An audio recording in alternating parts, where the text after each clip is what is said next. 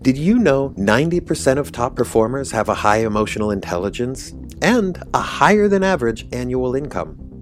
As one of the most highly valued skill sets, emotional intelligence, or EI, is what distinguishes outstanding leaders. Deepen your EI skills today with the Daniel Goleman Emotional Intelligence course, a 12 week online course to develop your inner capacity, become a stellar leader, and build high performance teams. Save your seat and $50 with the coupon code PODCAST.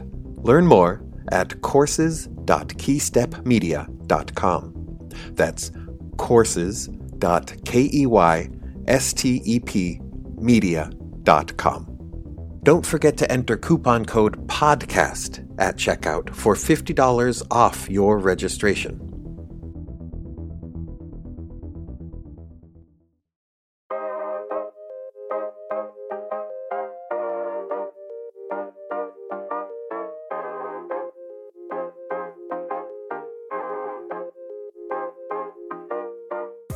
Hi, I'm here with Cora, who's my daughter. She's nine. Say hi. Hello. Hello. And this week we're continuing our series on conflict management. Of course, everyone has conflicts in their lives. And our guest today is Karen Ziegler. And Cora, way back before you were born, Karen was the minister of a church. And the minister of a church has to make a lot of decisions some people will like those decisions, some people won't. But she's going to tell the story of a decision she made that was unpopular with a lot of people. Now, I know I make a lot of decisions that affect you. Have ever made a decision that you didn't like? Sometimes you make me go to bed too early and you wake me up too early and I'm really sleepy. Interesting. So, it seems to me like those things might be related. Like if you went to bed earlier, you would be less sleepy. Do you agree? Sometimes, but usually if I go to sleep longer, it makes me more sleepy because I want to keep sleeping. Oh, interesting. So when I make a decree like that and say, okay, you have to go to bed now, um, how does it make you feel and what do you do about it? Sometimes um, I'm fine with that, and sometimes I'm angry and frustrated and annoyed and a little sad. Yeah, I can remember being frustrated with my parents about the same types of things. I bet a lot of people have gone through that, but that probably doesn't make it any better. Is there anything you'd like to tell me about how you feel or how you'd like to do things differently in the future? No. Nothing? Well, even if you can't think of anything right now, I hope that we'll just keep talking because I'm sure we'll have lots of conflicts in the future because we love each other and we're in the same family and that's what happens. So let's just keep talking it out, okay? Okay. Okay. Well, that's it from Cora and I. Stay tuned for Karen Ziegler.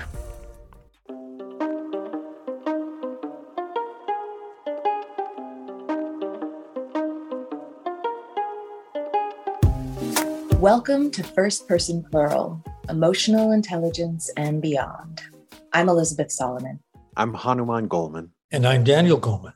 Today, we're continuing with the theme of conflict management. In our last episode, I talked with Aaron Wolf about his work facilitating dialogue over big issues such as faith and water rights. We touched on how systems can be designed for healing. Speaking of faith, our guest today is Karen Ziegler. At the height of the AIDS epidemic, Karen was the senior pastor of an LGBTQ plus church in Greenwich Village, New York. So, for some years, well, forever, the LGBTQ community had been battling for our lives, really fighting for our lives. Um, Stonewall was in 1968, right down the street. And in 1980, about the time that Ronald Reagan got elected, there was a huge right wing attack on our community. Anita Bryant. Uh, some people are old enough to remember Anita Bryant and her campaign against LGBTQ people. So, meanwhile, there were not many places where gay people could be or trans people could be. There were bars, there were bathhouses, and there were churches. So we were very much feeling us against the world. We had very little money. People were unemployed or underemployed, almost everybody. And the other churches in our denomination were under attack in sometimes very physical ways.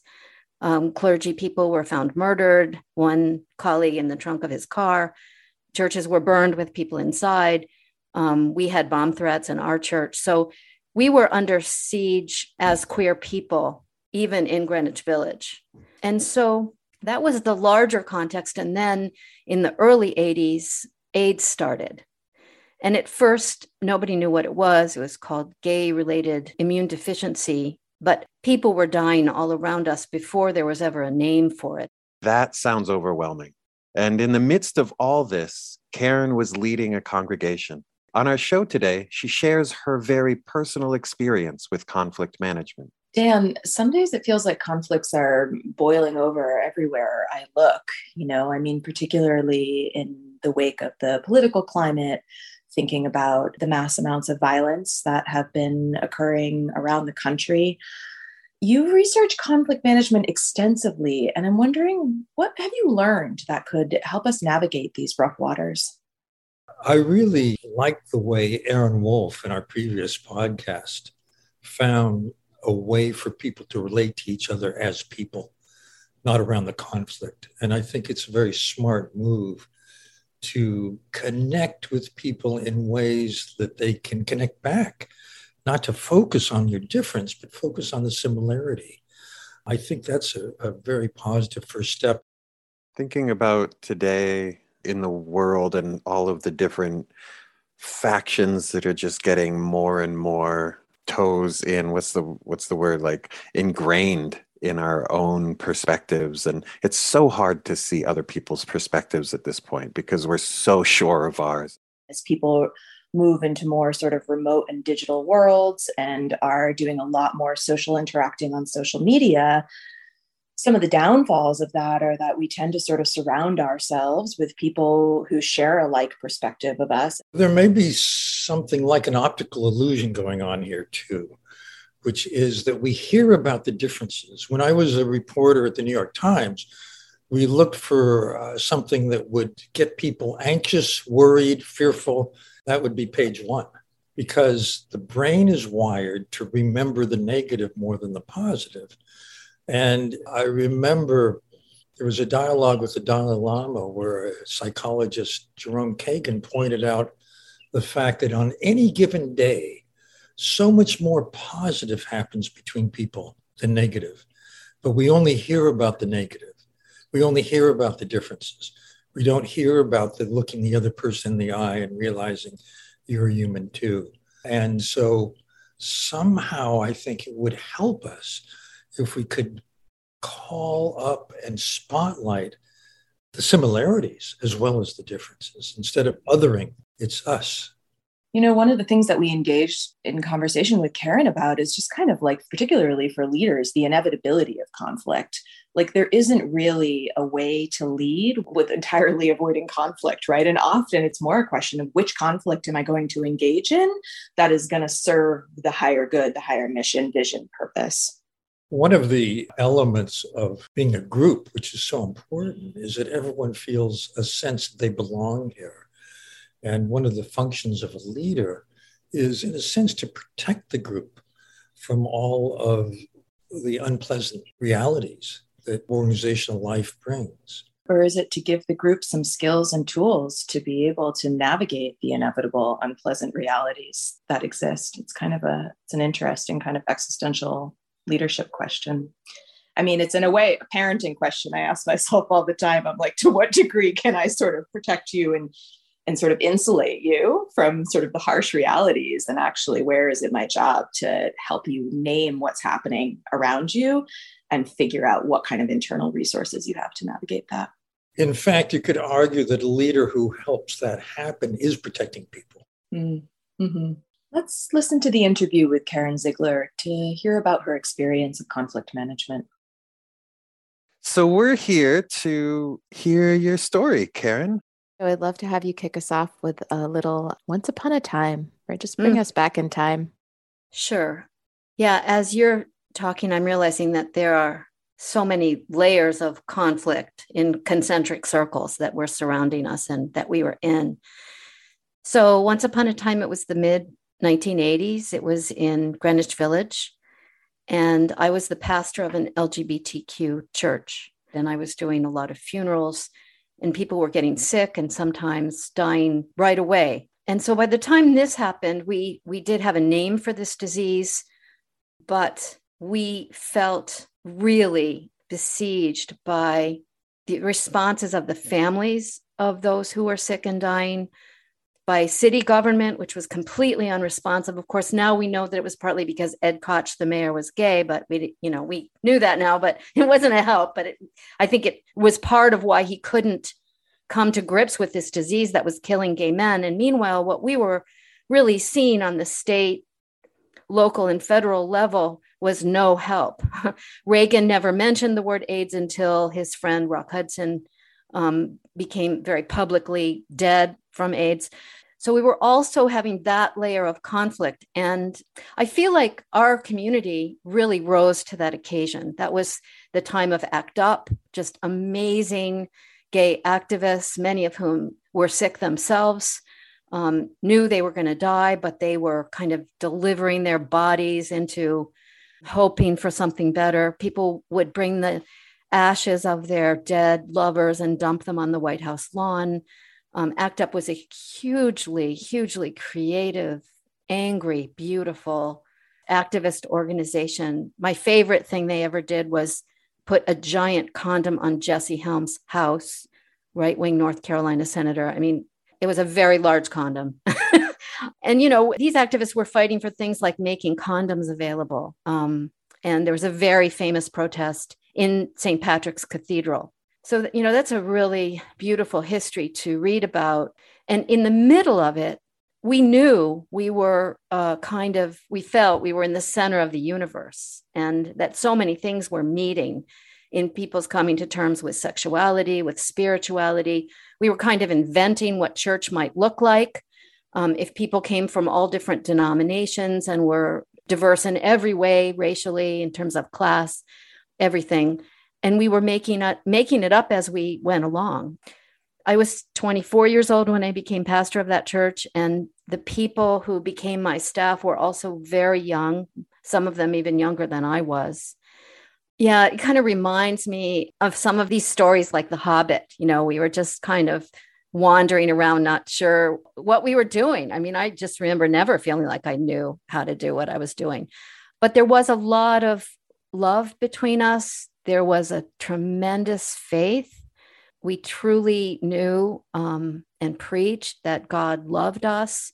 And our purpose was really bringing healing to ourselves and each other. And this was a time when gay men with AIDS were getting pamphlets from their mother, tracts that said, uh, You're going to hell and you deserve to die because you're gay.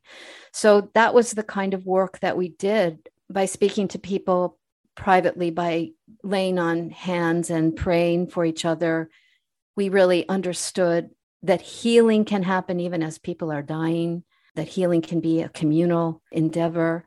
And we came up with rituals like uh, the Stations of the Cross. Anyone who's Catholic understands the Stations of the Cross were all the places where Jesus was tortured on his way to his death. And we would walk around um, Greenwich Village, and the places of the Stations of the Cross were places where queer people had been murdered. So we were really embodying in every way we could um, what it meant to be people of faith surrounded by these two great conflicts. And many of us were fighting for our lives, not me, but many of the men were literally fighting for their lives. And so, meanwhile, you know, churches, it seems to me, are especially prone to conflict. Um, and I think churches of oppressed people can act out our trauma on each other really easily. We didn't have any understanding of trauma.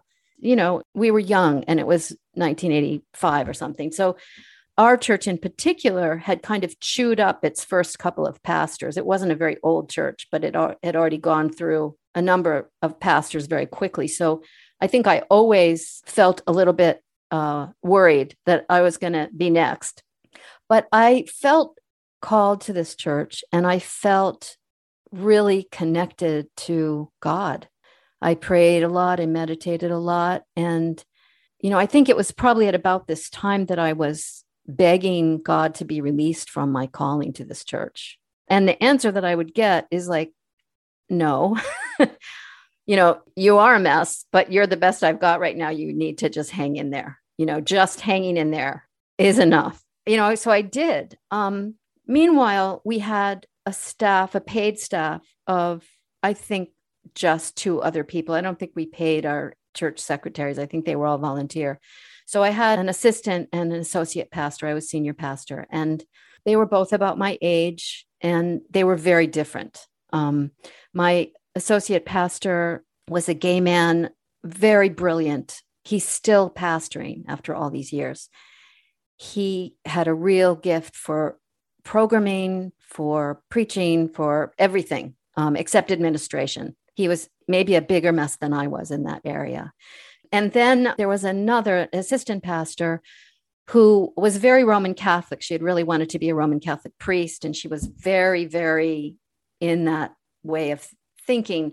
But she was a good administrator because, unlike the rest of us, she had actually learned how to be an administrator in seminary. She had gone to Roman Catholic seminary, just they just couldn't ordain her.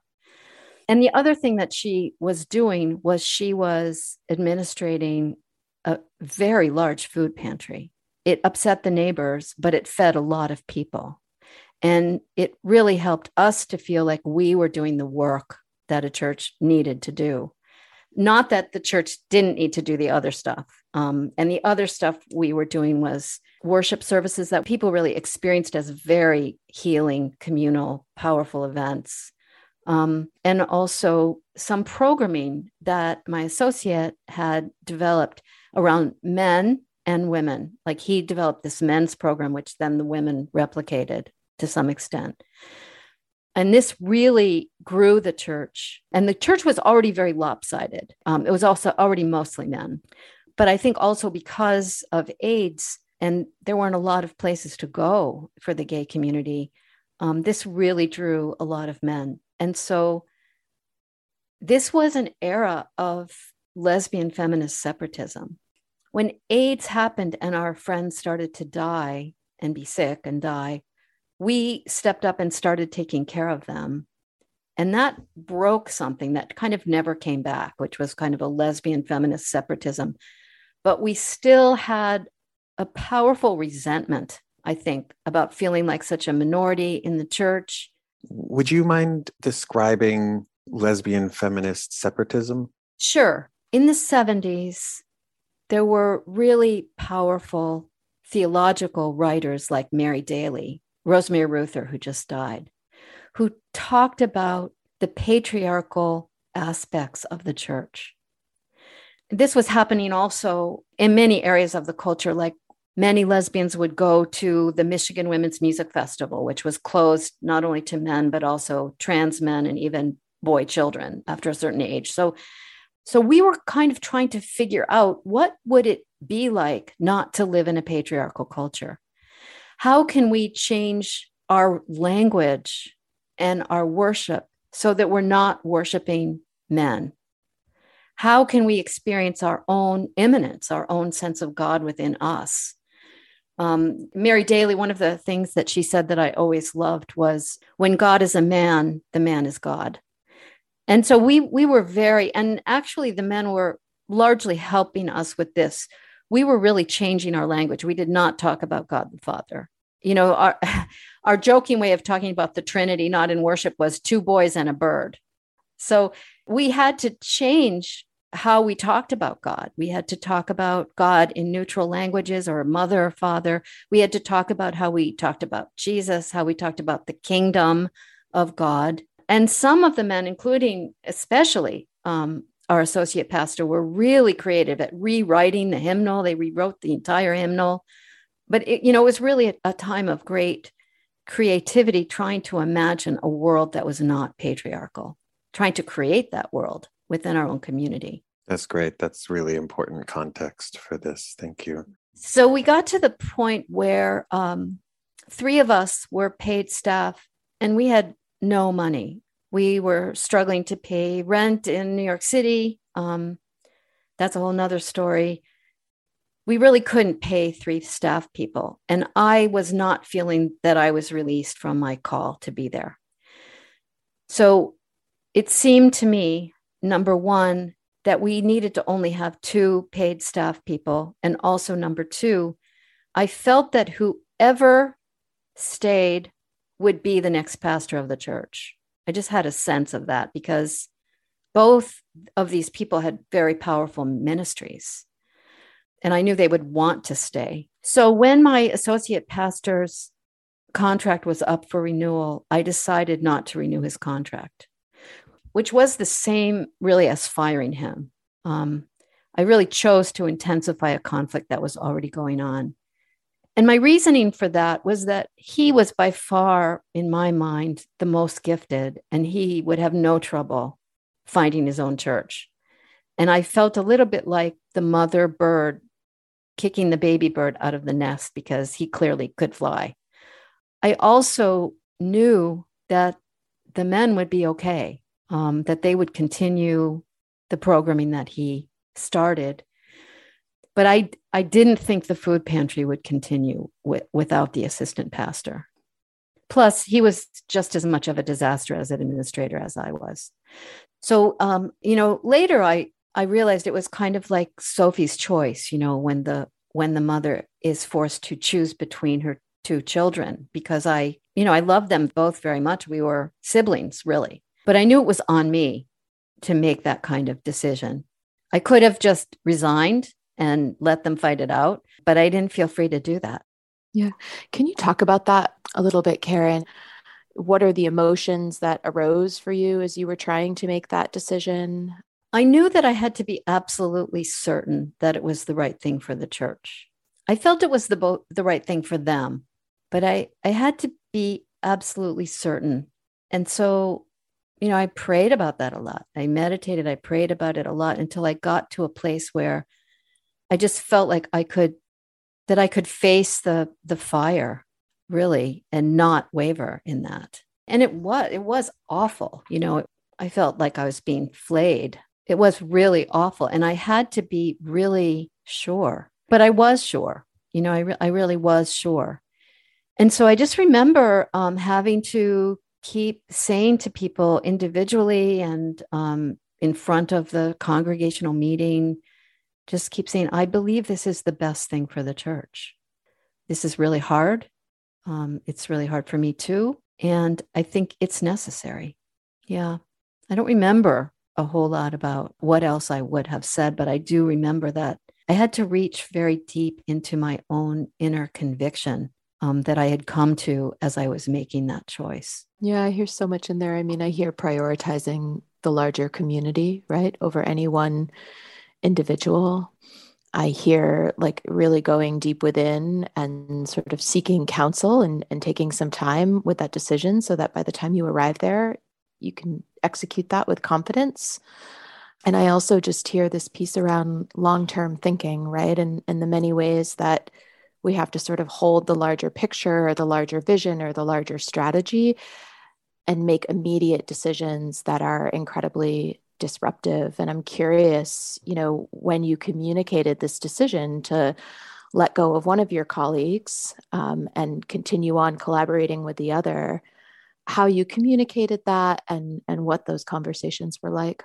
I, I have to be honest with you. I don't remember telling either one of them. I mean, I would have had to tell them, but I don't remember.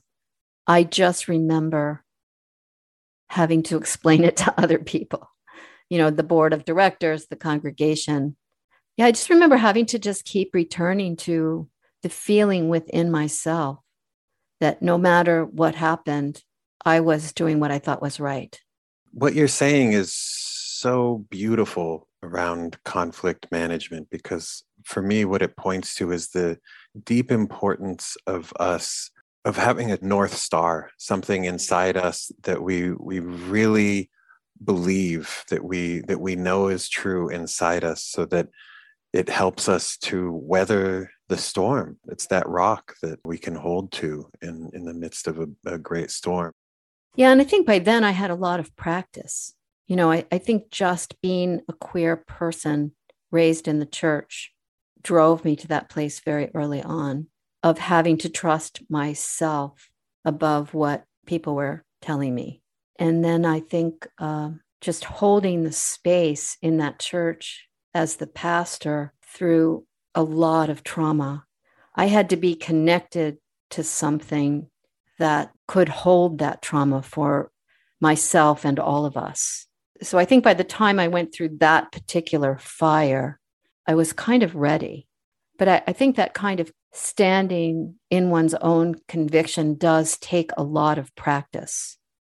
You know, practice in telling the truth, even when it's difficult, practice in going inside and checking out one's true feelings and perceptions. So, fortunately, I think that I had so much practice that it helped. So much of conflict is grief in the many ways. Grief manifests itself often in the form of rage. And so I love what you're talking about here, which is being able to say, okay, I'm I'm opening up this decision or I'm igniting this conversation and I know there's going to be grief and I have the wherewithal to be with people in their grief as I tell them something that is, you know, not going to make them happy, quote unquote. Yeah. Well, it was a time of such grief too. So it was very painful to add on to people's grief, you know, especially the grief of the men, because many of them were sick or terrified. I think as much as many of us hate conflict, um, we are grateful for leaders who demonstrate the ability to make hard decisions and to make those hard decisions considering the larger context and and the greater good of the group. I had a relationship with this guy you know he was a friend um, which was the most difficult aspect of it. How did you two navigate that i think it was difficult for a while. We're still really good friends but it was difficult for a while but not long. You know within a couple of years i visited him at his new church. I certainly gave him a really great recommendation and he got a great church, much better than ours in a lot of ways. I mean, it was the perfect thing um, that was really confirming for me the idea that he was ready to move on and there was a place for him that would be better for him. Um, and he was needed there and he did a great job there. Yeah, I think the disruption in our relationship was brief because I, I think that he understood a little bit about why it was necessary even though it was hard. I think this is like kind of one of the most heartbreaking things that's happening right now in our kind of culture where so many things are divided is that people who actually um, share common interests, share common values, are at their essence wanting the same thing, are split apart by kind of lesser, smaller issues that arise. So there are a few threads of of conflict. There's this larger context of queer people being oppressed that was happening and still is happening, then there's this transition in church leadership that you were aware of. You were on your way out eventually, and you knew that whoever you kept, whichever assistant pastor you kept there, would most likely be elected as the next pastor of that church. One of them was a beloved pastor in your church who was a man and was doing great work with men and women, but really, uh, really supporting the men in the church. And another one was a woman who had an important food pantry that was helping the community and you were also aware of this um, greater transition away from patriarchy. You were a part of stewarding in this context. Oh, wait, there is one more. Uh, which you haven't mentioned, and I'd love if you if you feel good to talk about it. Your relationship with the woman who you didn't fire. Our relationship was kind of stable at this point. I do think and now that I consider it, that I really wanted the next pastor of that church to be a woman because there were very few women pastors in those days. There were virtually no women pastors in Manhattan and no women pastors of large churches in our denomination. Of course, you know, our denomination was very tiny. But at that time, there were not even that many women in seminary. It was just the first wave of women in seminary. And then once we graduated, we tended to be assistants, very rarely senior pastors of major churches. So so I think also that I really wanted that next pastor to be a woman. Yeah, so later our relationship became very conflictual, but not yet. But there was a lot of conflict all over the place because we all came from these different theological points of view and some were very evangelical and some were steeped in feminist theology and liberation theology. I just remember that no matter what i preached about there would be people who thought i was going too far the other way. Like i remember this one sermon it was the same. I preached one sermon and got two different comments and one was you never talk about jesus. Why don't you talk about jesus? And the other was all you ever do is talk about Jesus. Why do you do that? You know, um, and it was the same sermon. So, so it kind of illustrated to me like I just needed to keep doing what I was doing and couldn't please everybody. I'm curious if you feel like maybe there was even more theological conflict because you were one of the only queer places of worship. But when there's only one institution that's serving an entire community, um, that's a really big deal and a really big kind of responsibility for you to try and sort of meet the needs of everyone within that community. Yeah, that was that was huge. And you know, the founder of our denomination, Troy Perry, was a Pentecostal minister. And you know, Pentecostals are led by the Spirit. It really had to be someone who could say, "Oh, the Spirit told me to start this church," because you know, a higher, you know, a, an Episcopalian or a Catholic priest could not have done it. You know, he would have or she would have been defrocked immediately. So, so that's absolutely on target because in the denomination there was a huge number of evangelical people, fundamentalist people.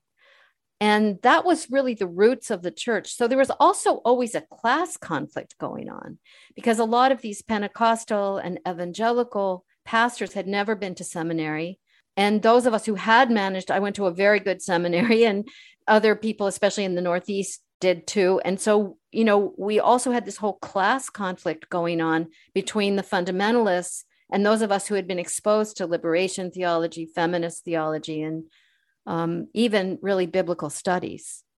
So that was all going on in the church as well as in the denomination. And that was wild, really. That was wild. We would arrive at our district conferences and general conferences and we we would fight it out you know about inclusive language. People didn't want the language to change and some of us felt like that was just absolutely essential. And so also in the church yes uh, for, through all those years there were people who who really had trouble getting on board with the ways that we were interpreting the bible and and yeah because we had no place else to go. I mean that was the gift and the curse. Um, i think it's a bigger gift than a curse though because you know we ended up with these very rich worship services. We, we would have communion every week for the catholics but then we'd sing all these blood hymns you know all these evangelical hymns that were so campy and so much fun to sing you know and there really was quite a quite a movement of the holy spirit as well as the rituals of catholicism do you remember any of the campy hymns that you could share with us? Power in the Blood. Does anybody know Power in the Blood? Mm-mm. How's it go? That's a real campy one. But I, I can't remember the first line. Yeah, the hymns were the hymns were really wonderful. Uh, in the, at the end, we would sing. Um, would you be free from the burden of sin? Yes, yes. Would you be free from the burden of sin? There's power in the blood, power in the blood.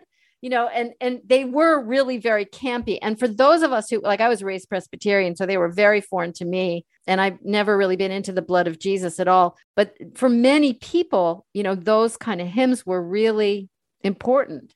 That was one really cool thing was we learned to cherish each other's traditions. That was really beautiful. I'm just hearing too a lot about like the importance of song, the importance of ritual, right? That even within mm-hmm. these sort of concentric circles of conflict, uh, there are these things around which everyone comes together and kind of unites and bonds. And I'm wondering, you know, as you're sitting there singing these wonderful campy hymns together, um, what it felt like in that moment, right? When you're not sort of debating about anything, but you're all just coming together in that fashion. Yeah, it was really beautiful. You know, at the at the end of the service, well, you know, communion was always very powerful because we celebrated an open communion. So anyone who just walked in the church could take communion. And um, I just remember that we always would hold people and pray with them after we served them communion. People would come up in groups and then we would individually hold people, or sometimes um, friends or lovers would take communion together.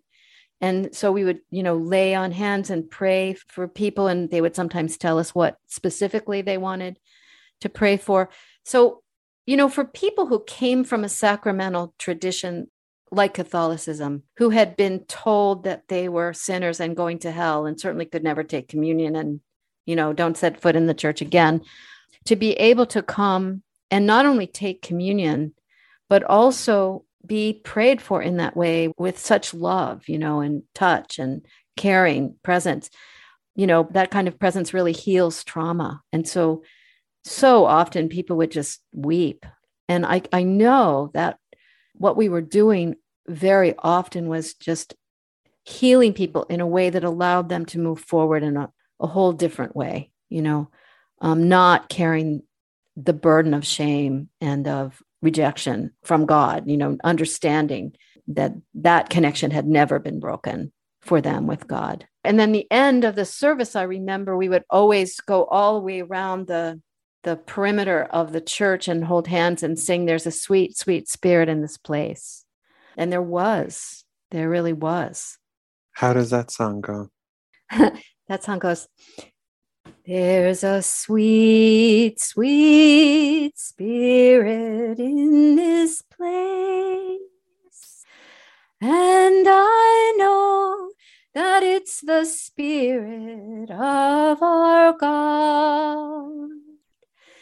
There are sweet expressions on each face, and I know they feel the spirit of our God. Sweet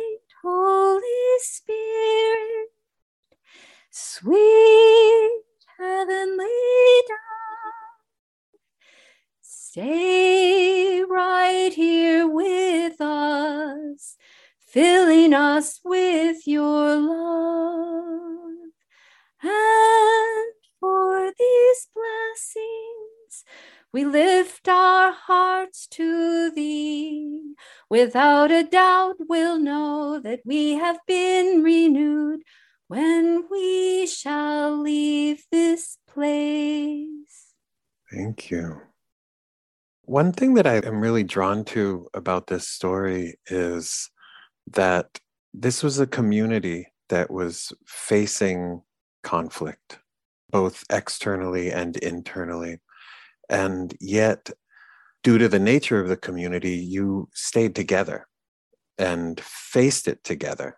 And that feels like something that we're missing at large uh, in society today where we have plenty of conflict and then we go back to our small bubble and fester in conflict instead of sitting next to somebody else in a pew and singing with them which is a totally different it expands the the human relationship so that we're not just in conflict with this person we're also human with this person in the world. And that feels so precious to me that community part of it. And it was a bubble. It was a bubble. I'm not sure that a homophobic person would have been comfortable there. I know they wouldn't have been you know? Yeah i mean this this to me what you're saying kind of speaks to this idea of for me boundaries you know i just came up with this with an acquaintance who made an incredibly homophobic remark and I realized I can't be with this person. So, you know, I think this both sides is um has the limit in that when the other side is actually denying my humanity, I don't want to sing hymns with them. That's where I draw the line. I think you bring up such a beautiful point, which is like the distinct difference between having a boundary and saying no and being in a state of conflict. And it makes me think that actually those two things are conflated um, when they're not the same thing, right? Having a boundary can be an act of self respect and an act of dignity and doesn't actually have to take on the aggression or violence that we right. typically associate conflict with. Um, and that feels like something that I can even feel feel the difference in my body between like a boundary kind of erected with dignity and a boundary erected from a place of being kind of violently anti something else. Yeah, I love that you just said that. What are you thinking, Karen? Well, I, I guess I, I feel like this is a really important question for us now in this country. You know, what what are the values that we can agree on? You know, we've had hundreds of anti-gay and anti-trans bills passed nationwide. One just is probably on the verge of getting passed here in North Carolina. And there is no way that I can imagine that any of them are okay. You know, we can't coexist if some of us are not allowed to exist. You know, I'm endlessly disappointed that everyone can't draw that line, you know, because it is so true. You know, they came for what was it? The immigrants, and I said nothing. And then they came for the whatever it was, and they I said nothing. And then there, there's just nobody left. and um, I'm I'm feeling uh, a sense of deja vu now since Trump was elected. Like when when Reagan was elected, there was such a sharp turn toward economic injustice that has just continued so quickly and right wing violence. Um, this is a very similar time in many ways, but on steroids. And so, once again, it feels like there's a really pretty small group of people actually fighting for justice, for for love, really, you know. And just like when people dying of AIDS, most people don't seem to be involved. I'm terrified of that. I'm terrified that we had a 19% voter turnout rate in Durham, North Carolina, you know, in the primary election. I'm terrified that one third of Americans didn't vote in the last presidential election. And I and I'm terrified of the disinformation and misinformation campaign by one of our political parties, which may mean that we're just going to keep moving into fascism really quickly. So what what is going to stop that I think is by not just people of color, not just queer people making the boundary, not just poor people, but everyone saying this is not the country I want and jumping in. Karen, I was just wondering, you know, as kind of, I'm going to call you like one of our, one of my queer elders who's been a part of the LGBTQ movement for so many decades how you where you see the movement now in terms of conflict not just with the outer world the obvious things like don't say gay bill and all of the you know anti-trans policies that are going around but conflict within the movement. Um, because i've been thinking a lot about some real kind of internal conflicts within the lgbt community between kind of you know people who've been around for a long time and the younger generation and differences in language and even some disagreement around the use of the word queer you know a lot of people feeling like oh queer is a word that was used against us. How dare you adopt it and bring it into the sort of dominant vocabulary? And i'm just wondering kind of what any reflections or observations you have on that and what your understanding of that is or how you make sense of that. Yeah. Right now i work in an activist community that's mostly straight. I'm not really connected to the gay community in many ways. And I, you know, I know that there are generational conflicts in every activist movement, and that's just going to happen. You know, I, I certainly love what younger LGBTQ people are doing with gender. You know, it's making us really conscious of that. I love that. Yeah, personally, I really like the word queer. It has a long history. And that's why I hold to it. You know, I feel like right now we are in as dire a time in a different way, you know, because of the climate crisis, because of the crisis of fascism, destruction of our democracy. Like it is just as perilous a time, certainly for the next generation, as it was for those men with AIDS who knew they were going to die very soon. And so I hope that enough people can wake up to the urgency of the situation and do what they can to preserve democracy, preserve the planet, stop the attacks on vulnerable populations. You know, it's like an all hands on deck moment, you know, and I think that we knew that and and we rose to that occasion largely. And mm-hmm. so I think that right now there are a lot of people doing what they can. I hope there are more than I can see, you know. Uh, and I and I hope that there aren't too many gay people who are lulled by feeling like these attacks aren't going to touch them. So let's let's get the end of the story. You you had to make a decision about this associate and a, an assistant pastor. One of them you were going to let go, which means the other one was going to stay on and uh, most likely become pastor when you leave. And she did. And she became pastor when I left. And she did a fine job. The food pantry continued. Now there's a shelter. They bought a church in Manhattan. I have no idea how they managed to do that. Yeah, she's still there. Both of them are still pastoring then. Yes, yes. And when you look back on it all, do you have any general reflections that you learned that you'd like to share from that experience? You know, I th- I think that was the right thing to do, um, but it was only borne out by history who knows? Maybe everything would have turned out great if I had done something different. I don't know what I should have done. But I, am mostly really grateful for that time. I was pastor of that church for 10 years and I'm really, really grateful. And then when I left, I never really looked back either. So, when were you relieved of your service? 1988. So it was 1978 to 1988. That's a good chunk. Yeah. Yeah, I was 35 when I left, and then I worked in the AIDS community for the next five years. Thank you so much, Karen, for telling us your story and for spending time with us. It's such a pleasure to see you.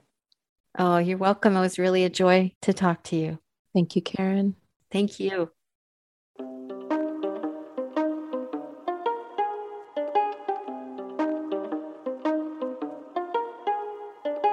Thanks for listening to our interview with Karen Ziegler, if you enjoyed this episode, please share it with your friends.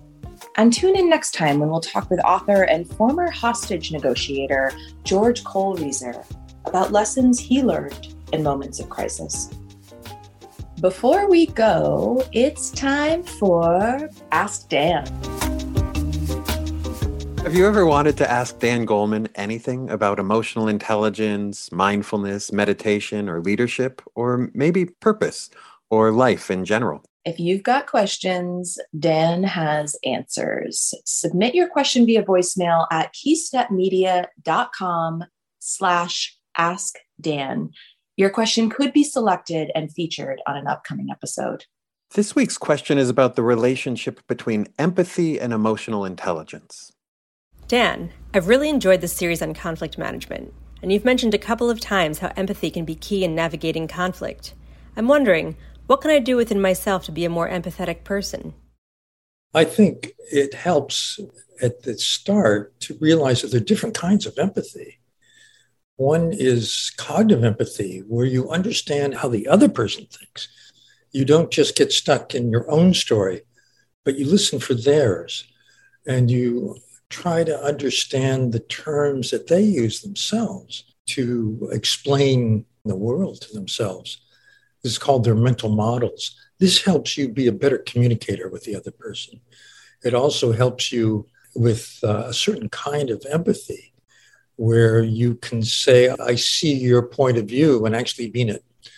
The second kind is emotional empathy, where you feel what the other person feels. And this happens because of the social brain circuitry, where brain to brain, we form a silent, invisible, instantaneous link with the other person's brain. And emotions pass back and forth through that link. This is why emotions are so contagious, but it helps you empathize because you not only know how the person thinks, but how they feel.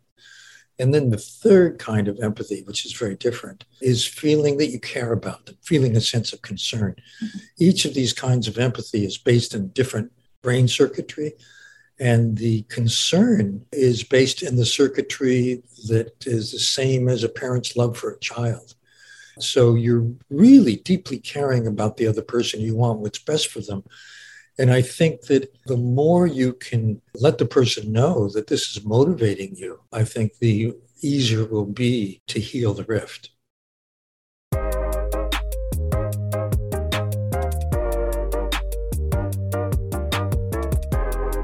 That's our show. Special thanks to Cora, whose voice you heard at the top of the show, and to our guest, Karen Ziegler. She writes a newsletter about her work as an activist. You can sign up at tinyletter.com slash Karen Zig. That last part is K A R E N Z I G. That's tinyletter.com slash Karen Zig. We also have the link in our show notes on our website at firstpersonplural.com. While you're there, you can check out our guest bios, transcripts, and resources mentioned in today's episode. You can also follow us on Instagram at Keystep Media. If you enjoyed our discussion with Karen Ziegler, check out some of our past interviews. I like the episodes with Peter Haberl and Dan Harris. None of this would be possible without our incredible team. Our hosts are Daniel Goleman, Hanuman Goleman, and Elizabeth Solomon. Bryant Johnson creates the beautiful art you see with each episode. Our audio editor is Michelle Zipkin. Zarina Cardin does marketing. Our music is by Amber Ojeda and Ghost Beats. And I'm Carrie Seed. This podcast is sponsored by Keystep Media, your source for personal and professional development materials focused on mindfulness, leadership, and emotional intelligence. Next time, we'll dive even deeper into conflict management with our guest, former hostage negotiator George Kohlrieser. Until then, take care of yourself, and we'll talk soon.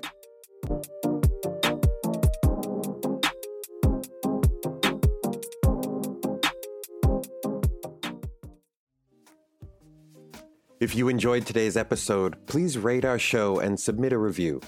It helps us spread the word about the show. If you want to go the extra mile to support our show, you can become a patron. For as little as $5 a month, you can get exclusive access to extended interviews and behind-the-scenes content. Sign up at patreon.com slash firstpersonplural.